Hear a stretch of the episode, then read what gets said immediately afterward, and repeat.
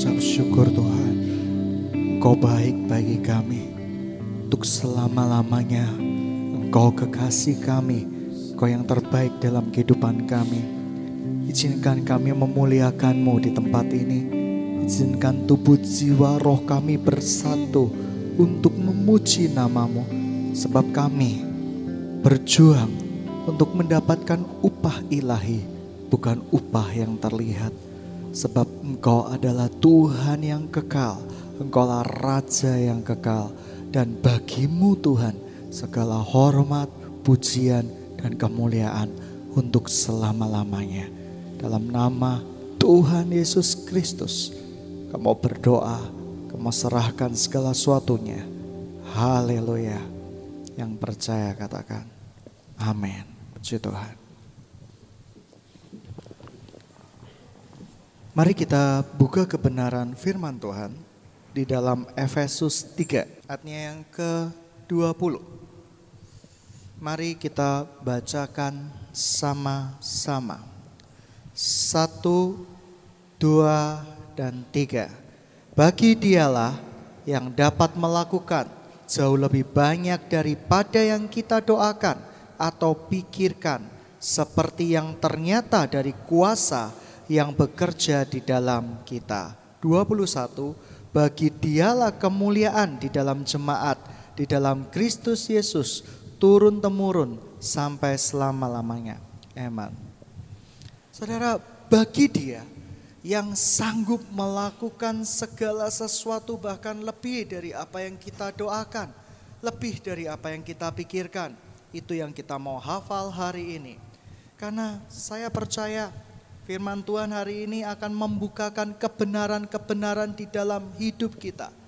Begitu banyak orang Kristen yang mengatakan percaya, tetapi sesungguhnya tidak percaya. Tetapi banyak anak Tuhan yang mengatakan kurang percaya, sesungguhnya tindakannya melebihi dari kata-kata percaya. Banyak orang ketika menerima didikan dari Tuhan, teguran dari Tuhan, memiliki respon yang berbeda-beda. Satu hari ketika saya ditegur sama Tuhan. Tuhan katakan, Daniel, kamu jangan melakukan hal seperti itu. Itu tidak baik.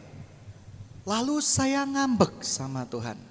Lalu saya melakukan pemboikotan sama Tuhan. Saya berkata seperti ini, ya sudah Tuhan, saya tidak mau melangkah lagi. Nanti takut salah. Nanti kamu bilang nanti ditegur lagi. Saudara, itu sudah jauh-jauh hari Tuhan tegur saya. Tetapi begitu Tuhan menegur lagi, kepahitan muncul. Kepahitan karena ditegur oleh Tuhan. Bahasa kerennya nggak ikhlas kalau ditegur sama Tuhan. Ya, kita ini sering melakukan tindakan-tindakan seperti itu. Ketika Tuhan tegur kita dan berkata, "Ya Tuhan, aku salah, aku tidak mau melakukan lagi." Tetapi pada satu titik ketika Tuhan menegur kita lagi di area yang sama, kita mulai merespon. Ya sudah, saya tidak mau melakukan apa-apa. Nanti Tuhan bilang saya salah lagi, salah lagi. Wes terserah maunya Tuhan apa. Itu yang namanya orang kurang ikhlas menerima didikan Tuhan. Orang yang menyimpan, menyimpan dendam terhadap didikan Tuhan. Karena mungkin merasa teguran-teguran Tuhan di waktu lampau tidaklah benar. Tuhan yang salah, Tuhan yang gak mengerti hati kita. Saudara, bagaimana kita bisa meminta kepada Tuhan untuk melakukan jawaban-jawaban doa. Sedangkan sementara ketika kita waktu kebaktian-kebaktian, tubuh jiwa roh kita tidak bersatu. Mungkin tubuh Anda ada di CMC ya kayak tempat ini, tetapi roh Anda ada sedang di tembok besar China yang sedang makan sate, yang sedang mungkin rujaan, mungkin ya kamu tubuhmu di tempat ini, tetapi rohmu pergi nun jauh di sana di sebuah alam pedesaan yang penuh dengan pohon durian. Kamu menikmati durian di sana sampai kolesterol kamu mencapai puncaknya. Nah, bagaimana engkau bisa mengalami yang namanya revival? Bagaimana engkau bisa mengalami yang namanya jawaban doa? Sedangkan tubuh dan jiwa dan roh kita tidak pernah kita persatukan. Siapa yang bisa mempersatukan tubuh jiwa roh kita? Kemauan kita.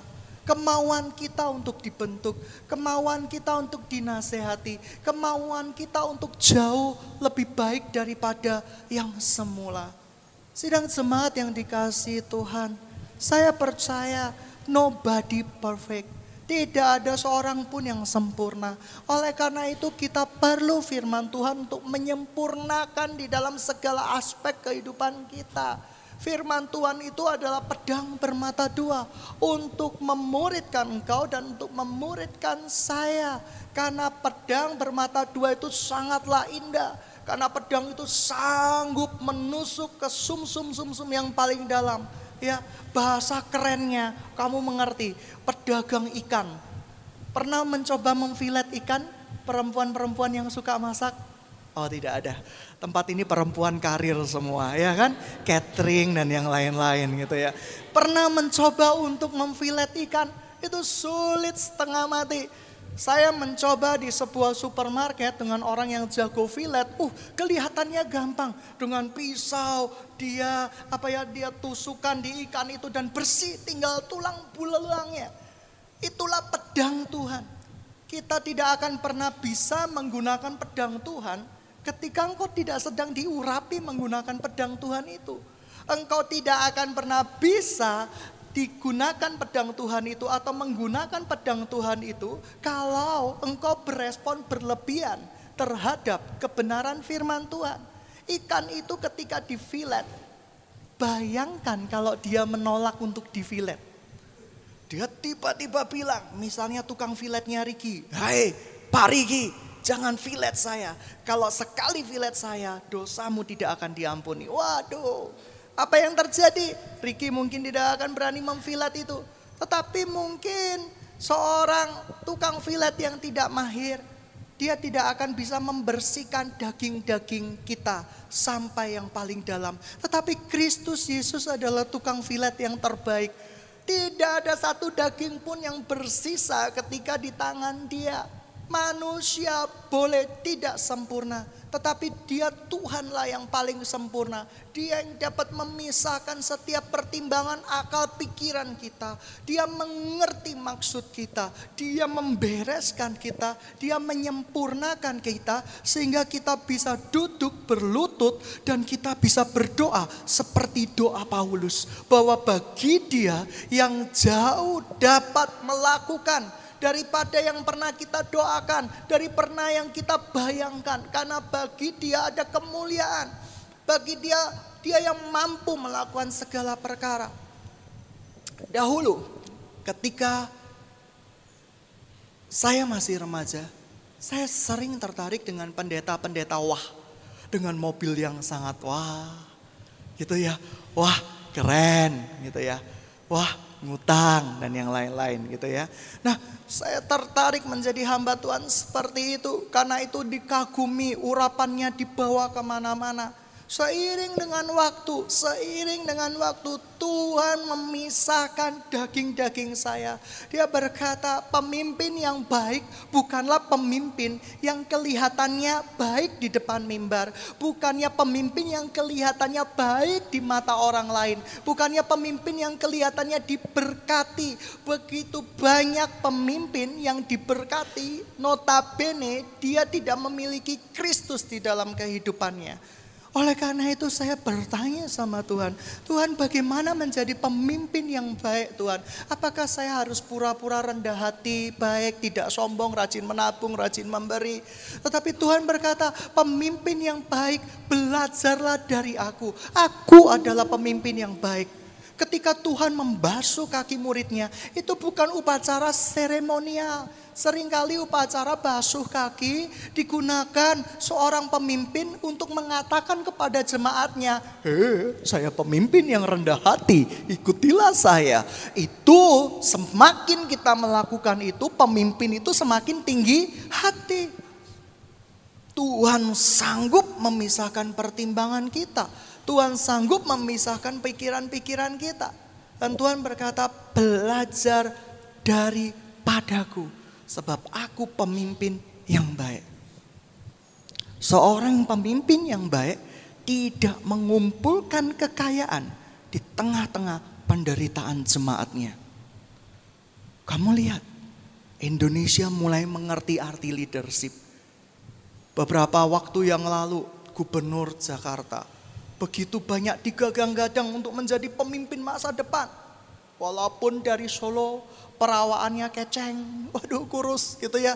Ini kalau kena hujan badai ini pasti akan hancur ini gitu ya, akan limbung ini. Apalagi uh, wakilnya suka batuk-batuk. Nah itu gimana bisa gitu ya, gimana bisa betul-betul uh, memimpin. Mereka bertanya-tanya, mereka berpikir. Tetapi saya percaya pemerintahan kota mulai melihat bahwa pemimpin yang baik bukanlah pemimpin dengan baby bands, pemimpin dengan mungkin Lamborghini, pemimpin dengan segala sesuatu aksesorisnya yang sangat-sangat overconfident, pasang banner-banner di jalan. Dengan wajah-wajah seperti orang beribadah, uh, seorang pemimpin yang pasang aksi memberikan sumbangan-sumbangan sosial dan diberikan banner-banner di jalan supaya orang tahu bahwa dia pemimpin yang baik, bukan pemimpin yang maybe saling berlaku uh, berlangkuran dengan istrinya dan di situ dikatakan keluarga yang sakinah. Oh, itu belum tentu pemimpin yang sakinah. Belum tentu pemimpin yang betul-betul benar. Hari-hari ini saya percaya takidian di Indonesia masih ada dan akan melawat Indonesia sampai Indonesia mengenal yang namanya firman Tuhan sampai Indonesia mengenal yang namanya kasih Kristus. Seorang pemimpin yang baik yaitu yang memberikan nyawa buat domba-dombanya. Apakah Anda calon-calon pemimpin yang baik? Apakah Anda-Anda hanya memintingkan kepentingan Anda sendiri? Bagaimana supaya jemaat memberikan perpuluhan tidak tepat uh, tepat selalu tepat waktu? Bagaimana memotivasi jemaat supaya kaya? Kalau jemaat kaya relatif 10 persennya juga tambah besar, amin. Jangan katakan amin. Gitu ya. Bagaimana memotivasi supaya jemaat-jemaatnya bisa menjadi konglomerat. Sementara pemimpinnya menjadi multi konglomerat. Tetapi firman Tuhan mengatakan pemimpin yang baik memberikan hidupnya bagi orang yang dipimpinnya. Dan saya mau belajar jadi pemimpin yang baik Tuhan. Pisahkan semua kedagingan saya, pisahkan semua sum-sum-sum-sum saya, supaya yang tersisa hanya tulang belulangnya Daniel. Tetapi roh saya dipakai-pakai di dalam kemuliaan Tuhan, dipakai di dalam terang Tuhan. Itulah yang Tuhan rindukan di dalam kehidupan kita. Maukah kita bersinergi dengan Kristus untuk melakukan perkara-perkara ajaib? Saya percaya saya percaya perkara-perkara ajaib akan melanda Indonesia. Tetapi Indonesia akan dilawat oleh gelombang pembaharuan yang besar. Indonesia akan mengalami lawatan transformasi pikiran yang besar. Kalau dahulu akan muncul pemimpin-pemimpin dengan mobil-mobil yang mewah. Kamu akan lihat pemimpin-pemimpin yang bersama-sama dengan rakyatnya. Mungkin di tren-tren, di kereta api-kereta api. Mungkin di bis-bis yang penuh sesak dan itu bukan sebagai agenda propaganda dia, tetapi merupakan bagian di dalam hidup dia akan dipakai oleh Tuhan untuk menciptakan Indonesia yang penuh dengan kemuliaan Tuhan. Oleh karena itu, basic dari kepemimpinan kita harus sadar, pemimpin bukanlah tampak baik di mata orang, tapi seorang pemimpin adalah rela untuk dibentuk, pemimpin yang mau dipermuliakan oleh Tuhan, mau dibentuk, dijadikan, bahkan mungkin dibacem oleh Tuhan. Seorang pemimpin yang berani mengakui kesalahannya ketika dia salah dan berani mempertahankan kehormatan Tuhan jikalau dia benar. Sidang jemaat yang dikasih Tuhan, saya percaya ketua-ketua Rikom, wakil-wakil ketua Rikom, dan anggota-anggota Rikom adalah calon pemimpin masa depan. Anda dilihat bukan karena harta Anda. Janganlah firman Tuhan, mari kita baca di dalam uh, eh, 1 Yohanes. Ayo kita baca dalam 1 Yohanes. 1 Yohanes 4. 1 Yohanes 4. Ayat yang pertama, saudara-saudaraku yang kekasih, janganlah percaya akan setiap roh. Karena ada roh palsu. Tetapi ujilah roh-roh itu apakah mereka berasal dari Allah. Hari ini 1 Yohanes 4 berbicara saudara-saudaraku. Arti dari kata saudara-saudaraku, hai kamu yang mau dibenarkan oleh kebenaran firman Tuhan. Hai kamu yang mau diproses oleh firman Tuhan. Engkau adalah saudaraku. Ini tidak berbicara kepada semua orang. Kepada orang yang mau mendengarkan kebenaran firman Tuhan. Mau melakukan kebenaran firman Tuhan. Janganlah percaya akan setiap roh. Tetapi ujilah roh-roh itu Berarti itu banyak sekali roh-roh yang mengaku sebagai Kristus. Roh-roh yang mungkin mengaku sebagai malaikat pelindungmu. Roh-roh yang mungkin mengaku sebagai seorang apa? Jin yang baik. Ya, sebab banyak nabi-nabi palsu yang telah muncul dan pergi ke seluruh dunia. Demikianlah kita mengenal roh Allah. Setiap roh yang mengaku bahwa Yesus Kristus telah datang sebagai manusia berasal dari Allah dan setiap roh yang tidak mengaku Yesus tidak berasal dari Allah. Roh itu adalah roh antikristus dan tentang dia telah kamu dengar bahwa ia akan datang dan sekarang ini ia sudah ada di dalam dunia. Kamu berasal dari Allah anak-anakku. Kamu telah mengalahkan nabi-nabi palsu itu sebab roh yang ada di dalam kamu lebih besar daripada roh yang ada di dalam dunia mereka berasal dari dunia. Saya garis bawahi, mereka berasal dari dunia. Sebab itu mereka berbicara tentang hal-hal duniawi. Mereka berbicara mengenai hal-hal duniawi dan dunia mendengarkan mereka. Kami berasal dari Allah. Barang siapa mengenal Allah, ia mendengarkan kami. Barang siapa tidak berasal dari Allah, ia tidak mendengarkan kami. Itu tandanya roh kebenaran dan roh yang menyesatkan. Ini luar biasa yang nulis satu Yohanes ini. Dia bisa mengklaim dirinya segala sesuatu roh yang tidak seperti yang kami bicarakan. Itu bukan roh Kristus, tetapi itu adalah roh antikristus. Dunia sudah ditipu dengan bagai macam tipuan-tipuan organisasi. Ada seorang hamba Tuhan yang berkata, Daniel, kalau kamu mau memenangkan Indonesia, menangkan media. Media bisa digunakan untuk nabi-nabi palsu. Media, bisa digunakan Anda seorang orang yang tajir banyak duit. Anda bisa melakukan program sehari bersama Ricky Martin. Yes. Anda mengucapkan hal-hal duniawi. Sesekali berbicara tentang Yesus. Sesekali berbicara tentang Yesus. Dan Anda akan bisa dihormati. Orang akan menjadi lupa bahwa Anda adalah belum tentu berasal dari Tuhan.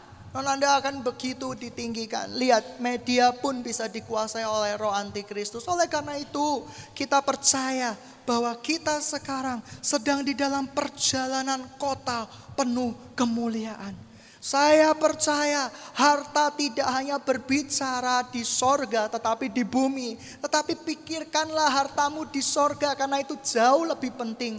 Ketika engkau memikirkan hartamu di sorga, harta di bumi ini akan mengikuti. Hari-hari ini pemerintah berbicara tentang penyesuaian nilai mata uang. Anda tahu akibatnya penyesuaian nilai mata uang? Beberapa waktu yang lalu saya ajak satu dua orang ke pameran rumah. Dan pameran rumah Baru tiga hari, semua rumahnya hampir sold out, hampir habis semuanya. Saya sampai heran, sebegitu kacang gorengnya kah rumah membeli kacang. Tetapi masyarakat sudah mulai panik, masyarakat sudah mulai sadar ketika nanti nilai mata uangnya, Anda bisa membeli rumah dengan cuma uang 300 ribu atau 3M uang sekarang. Anda bisa membeli rumah dengan uang 30 ribu rupiah. Tetapi nilainya sesungguhnya adalah berapa? Mungkin 3M dan itu akan terjadi efek. Dan efeknya pasti harga-harga akan semakin naik. Dan itu akan semakin tajam. Sidang jemaat yang dikasihi Tuhan. Apa yang kalian lakukan seperti itu? Gampang, cepet-cepet nimbun rumah, cepet-cepet nimbun rumah. Salah. Anda harus semakin dekat dengan Tuhan bahwa hari-hari ini nubuatan Tuhan tentang akhir zaman sudah terjadi. Pada satu situs yang sangat bisa dipercaya. Anda tahu, di sebuah bangunan suci milik agama tertentu. Itu sedang digali. Digali di bawah tanah. Dan saya melihat di Discovery penggaliannya.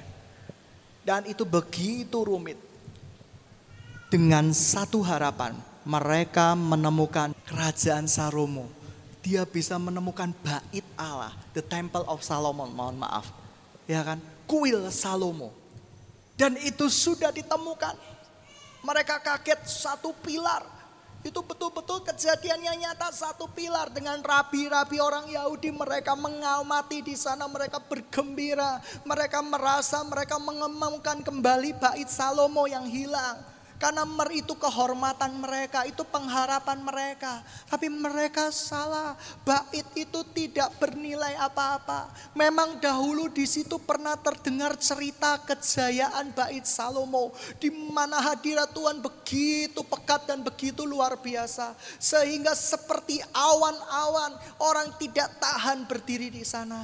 Tetapi yang mereka sembah sudah meninggalkan tempat itu. Mereka kurang tahu bahwa Mesias sudah datang, sudah mati buat mereka. Tetapi satu hari engkau akan melihat dan itu akan terjadi. Israel akan ditinggalkan oleh kawan-kawannya.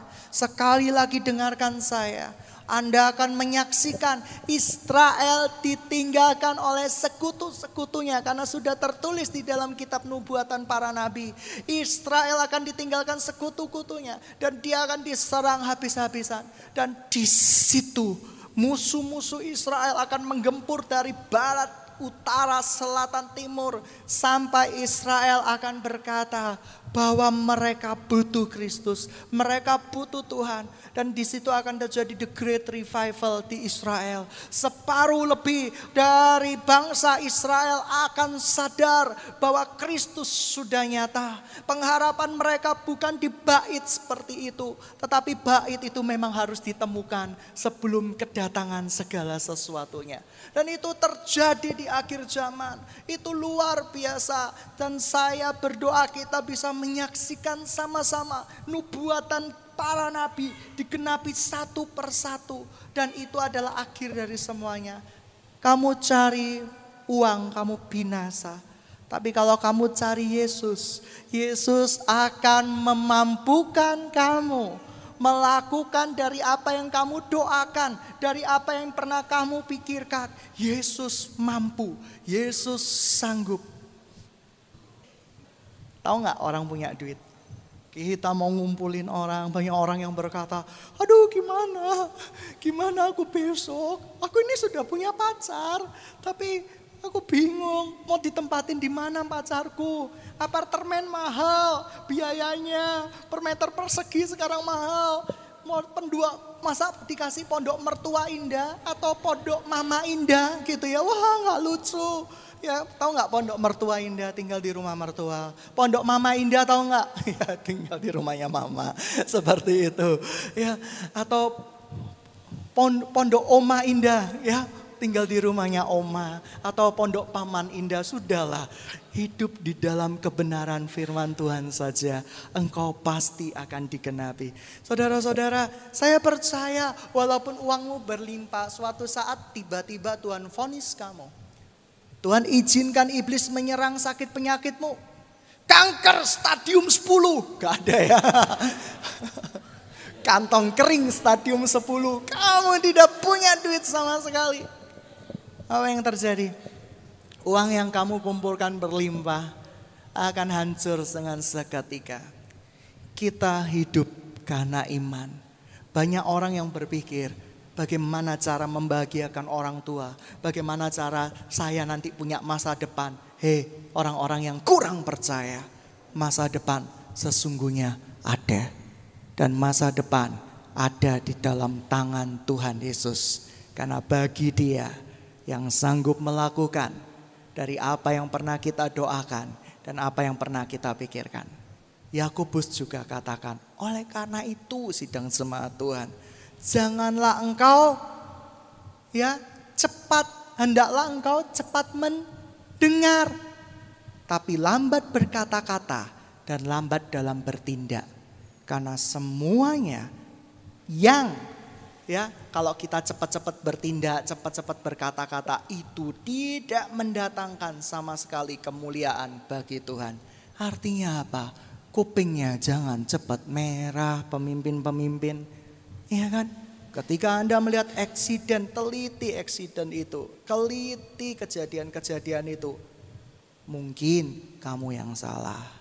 Mungkin kamu yang perlu introspeksi Jangan seperti orang Indian yang telinganya suka merah. Uh, cepat bereaksi, cepat bereaksi. Langsung pasang status di BB. Tuhan pembelaku, pada siapa aku harus takut. Waduh, kurang ajar ini gitu ya. Ya kan? Kamu harus betul-betul belajar untuk humble. Tuhan akan mencukupkan kebutuhan kamu. Hei orang-orang, kamu punya masa depan gak di dalam Kristus? Siapa yang yakin punya masa depan di dalam Kristus? Angkat tangan. Yakin kamu? Yakin? Yakin kamu punya rumah di bumi? Yakin? Yang gak angkat tangan berarti yakin pasti masuk surga sehari ini juga. Gitu ya. Karena kalau enggak, Tuhan akan menyediakan tempat kediaman kita di surga. Tetapi ketika kita bergantung sama Tuhan, kita percaya sama Tuhan, in the perfect time, Tuhan akan cukupkan kebutuhan kita bahkan lebih dari pertanyaan yang kita doakan. Tuhan mau teguhkan kita di dalam dia. Kita adalah anak-anak Allah yang maha tinggi. Di dalam tanganmu ada kuasa. Sekali lagi di dalam tanganmu ada kuasa Ketika engkau memikirkan kerajaan Allah dan semua kebenarannya. Satu malam rohmu akan dipanggil sama Tuhan menghadap ke sorga tanpa kamu sadari. Sementara tubuh dan jiwamu tertidur nyenyak. Rohmu dipanggil ke kerajaan sorga.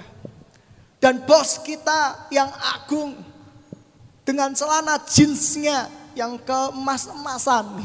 Gitu ya. Ini surga nuansa minimalis dan modern gitu ya. Percayalah di sorga nggak ada rumah minimalis gitu ya.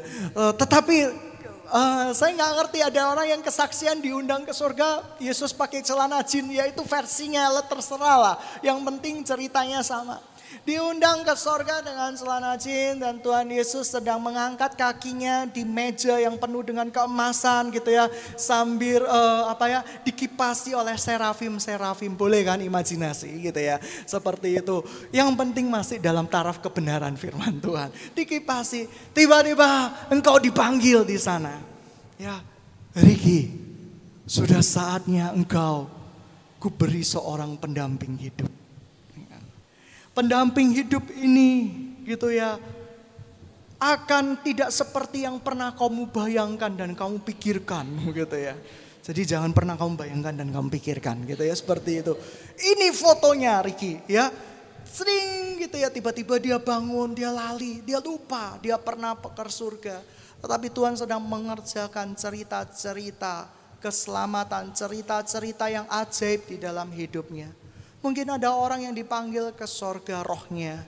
Dan Tuhan berkata, ini tipe rumahmu di bumi, selamat. Dan Tuhan kasihin, hei serafim, iya bos, ambilin itu di sana. batu di istana kerikil gitu ya. Emas satu on saja. Karena imannya masih satu on. Tidak apa-apa gitu ya. Kasihin dia. Diambil.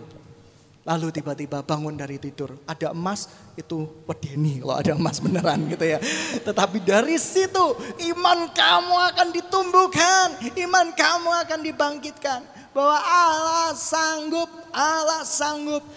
Satu hari saya pernah bermimpi satu hari saya pernah bermimpi, saya kecapean, saya letih, saya lesu. Saya pikir pakaian di istana saya begitu megah, pakaian kerajaan tidak compang-camping. Waktu itu saya sebelum tidur menyeter sebuah lagu. Tuhan lihat hambamu yang lelah dan terluka. Gitu ya. Bangkitkan gerejamu. Gitu saya sambil nangis. Saya capek, saya letih. Tapi saya tidak pernah bisa melupakan mimpi itu. Seluruh malaikat ada berjajar di belakang membentuk barisan-barisan orang kudus. Dan saya tidak sendiri. Ada orang-orang lain yang dengan pakaian compang-camping uh, seperti saya. Dia katakan gitu ya bahwa Allah sanggup, Allah sanggup, Yesus sanggup. Dan cuma tangannya terangkat seperti ini. Yesus sanggup dan itu seperti suara deru air bah. Dan di situ saya disegarkan lagi. Saya tahu kita ini dalam perjalanan menuju kemenangan. Di dalam perjalanan menuju kemenangan kita masih memasuki mungkin lembah-lembah keletihan. Tapi Allah sanggup. Kamu tahu banyak saksi dari situ saya ngerti artinya banyak saksi yang mengelilingi kita. Karena saya tahu kita ini dalam sebuah perjalanan menuju kota yang menang dan di kiri kanan kita banyak saksi yang mengelilingi kita dan memberikan support kepada kita bahwa Allah sanggup, Allah sanggup. Mereka nggak berkata Hadi sanggup. Ya, itu mimpi bukan dari Tuhan. Tapi Allah sanggup, Allah sanggup, Allah sanggup. Dan sampai terngiang-ngiang beberapa hari, Allah sanggup, Allah sanggup, Allah sanggup, dan Allah sanggup. Bagi dia tidak ada yang mustahil. Terlalu kecil bagi dia. Tetapi Tuhan tahu. Dia bedakan dulu dagingmu. Kalau kamu suka iri hati, dagingmu akan dilepaskan sama Tuhan. Suatu saat saya ketika makan saya mendengarkan pembicaraan orang di belakang bukannya nggak sopan sih, tapi orangnya suaranya keras. Dan jelek-jelekin anak tetangga. Ya anak tetangga itu wis hitam elek, gak murah senyum gini-gini, gak kayak anakku. Saya mau kasih tahu, sidang jemaat yang dikasih tahu Tuhan, ibu mana yang gak bangga-banggain anaknya sendiri? Walaupun itu struktur alami di dalam kehidupan. Mengerti maksud saya? Artinya, wah anakku sudah bisa berlari. Umur berapa? Umur tiga tahun ya pantas gitu ya. ya kan? Kita membanggakan hal-hal yang alami. Dan itu wajar karena itu anak kita. Saya pun banggain seperti itu. Ya kan? Saya nggak lucu sekali kalau saya bilang, Ricky sudah bisa nyanyi bintang kecil. Loh, itu memalukan karena umurnya udah gede. Tapi karena anak saya baru dua tahun dia bisa menyanyi bintang kecil misalnya. Dan itu memang siklus pertumbuhannya memang harusnya bisa. Saya bangga. Tetapi nggak perlu bertengkar untuk kebanggaanmu. Ya kan? Oh, bertengkar. Pembicaraan yang dicari-cari. Saya sampai risih makan di tempat itu. Ya kan? Bukan yang bermaksud tidak sopan, tapi suaranya itu seperti menggelegar, broar, seperti itu. Ya, has. Tapi sidang semangat yang dikasih Tuhan. Hari ini, jikalau Tuhan berkata kepadamu, Hai pahlawan-pahlawan Allah, kamu punya satu mission yang mulia, yaitu kamu harus memenangkan jiwa sebanyak mungkin. Saya percaya bagi Tuhan tidak ada yang mustahil. Ketika saya harus khotbah hari ini, saya tanya sama Tuhan, apa yang harus saya khotbahkan? Jemaatmu banyak yang ketakutan. Jemaatku, sorry. Jemaatku banyak yang ketakutan. Ku, kuku Tuhan, bukan aku. Gitu ya, seperti itu. Banyak roh ketakutan di dalam hidup mereka.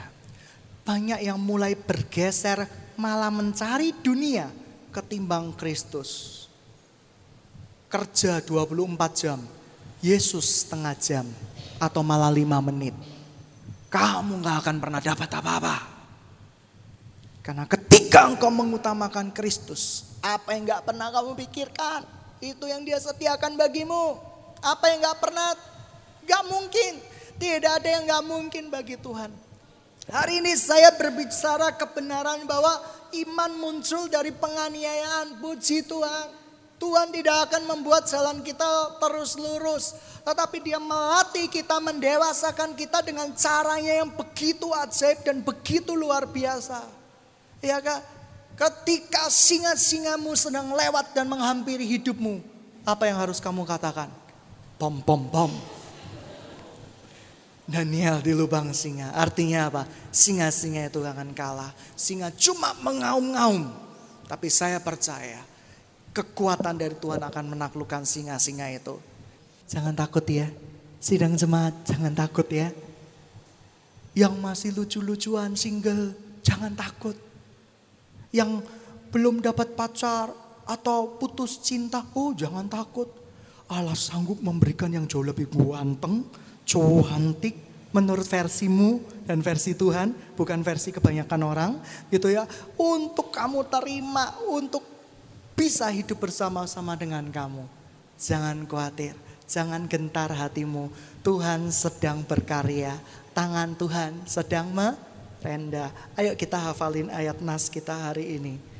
Kita buka firman Tuhan di dalam mana? Efesus berapa? Efesus 3 ayat 20 ini senjata. Saya diperintahkan Tuhan ketika siap kali khotbah harus ada ayat hafalannya, bolehlah. Gitu ya. Supaya apa? seminggu itu ada peperangan dengan menggunakan ayat ini minimal ayat nasnya. Satu, dua, tiga. Bagi dialah yang dapat melakukan jauh lebih banyak daripada yang kita doakan atau pikirkan seperti yang ternyata dari kuasa yang bekerja di dalam kita. Sekali lagi, bagi dialah yang dapat melakukan jauh lebih banyak daripada yang kita doakan atau pikirkan seperti yang ternyata dari kuasa yang bekerja di dalam kita. Amin. Kita tundukkan kepala kita. Saya minta uh, pemain musik maju ke depan. Allah sanggup. Mungkin pikiran kita banyak teman-teman sidang jemaat Tuhan. Masa depan. Siapa ya pasangan kita? Siapa anak-anak kita nanti? Jadi apa kita nanti di depan hari? Hei, jangan takut. Jangan takut. Kamu tahu, Yesus bekerja ketika anak-anaknya tertidur pulas. Ketika para murid tertidur pulas di kapal. Yesus bekerja. Dia berkata, hai badai redahlah. Tertidur pulas berbicara, dia percaya Yesus melakukannya. Walaupun akhirnya Tuhan Yesus berkata, "Hei pemalas, jangan tidur." Tapi saya lihat ada satu sisi hati anak-anak yang bergantung kepada Tuhannya. Ketika saya baca dalam bahasa aslinya, itu Tuhan tidak menghardik mereka. Tuhan tegur mereka dengan kasih. Tuhan berkata, kalau aku tidak ada di muka bumi ini, engkau yang harus tampil jadi pemimpin. Kita serahkan beban kita. Kita serahkan kekhawatiran kita. Mungkin kamu punya masa lalu yang sangat buruk. Tuhan katakan pada saya ada beberapa yang pun punya masa lalu yang buruk. Tapi saya cuma mau katakan kepada Anda, tutup itu masa lalumu. Kamu punya masa depan yang indah bersama Tuhan. Kubur orang-orang yang pernah menjadi bagian di dalam masa lalumu. Kubur orang-orang yang mungkin harta-harta yang pernah menjadi bagian dalam masa lalumu kubur tindakan-tindakan dosa yang mungkin pernah menjadi bagian di dalam masa lalumu, stop sudah, sudah selesai. Tetapi kamu punya masa depan, masa sekarang bersama Tuhan. Dan itu indah Dan itu sangat indah.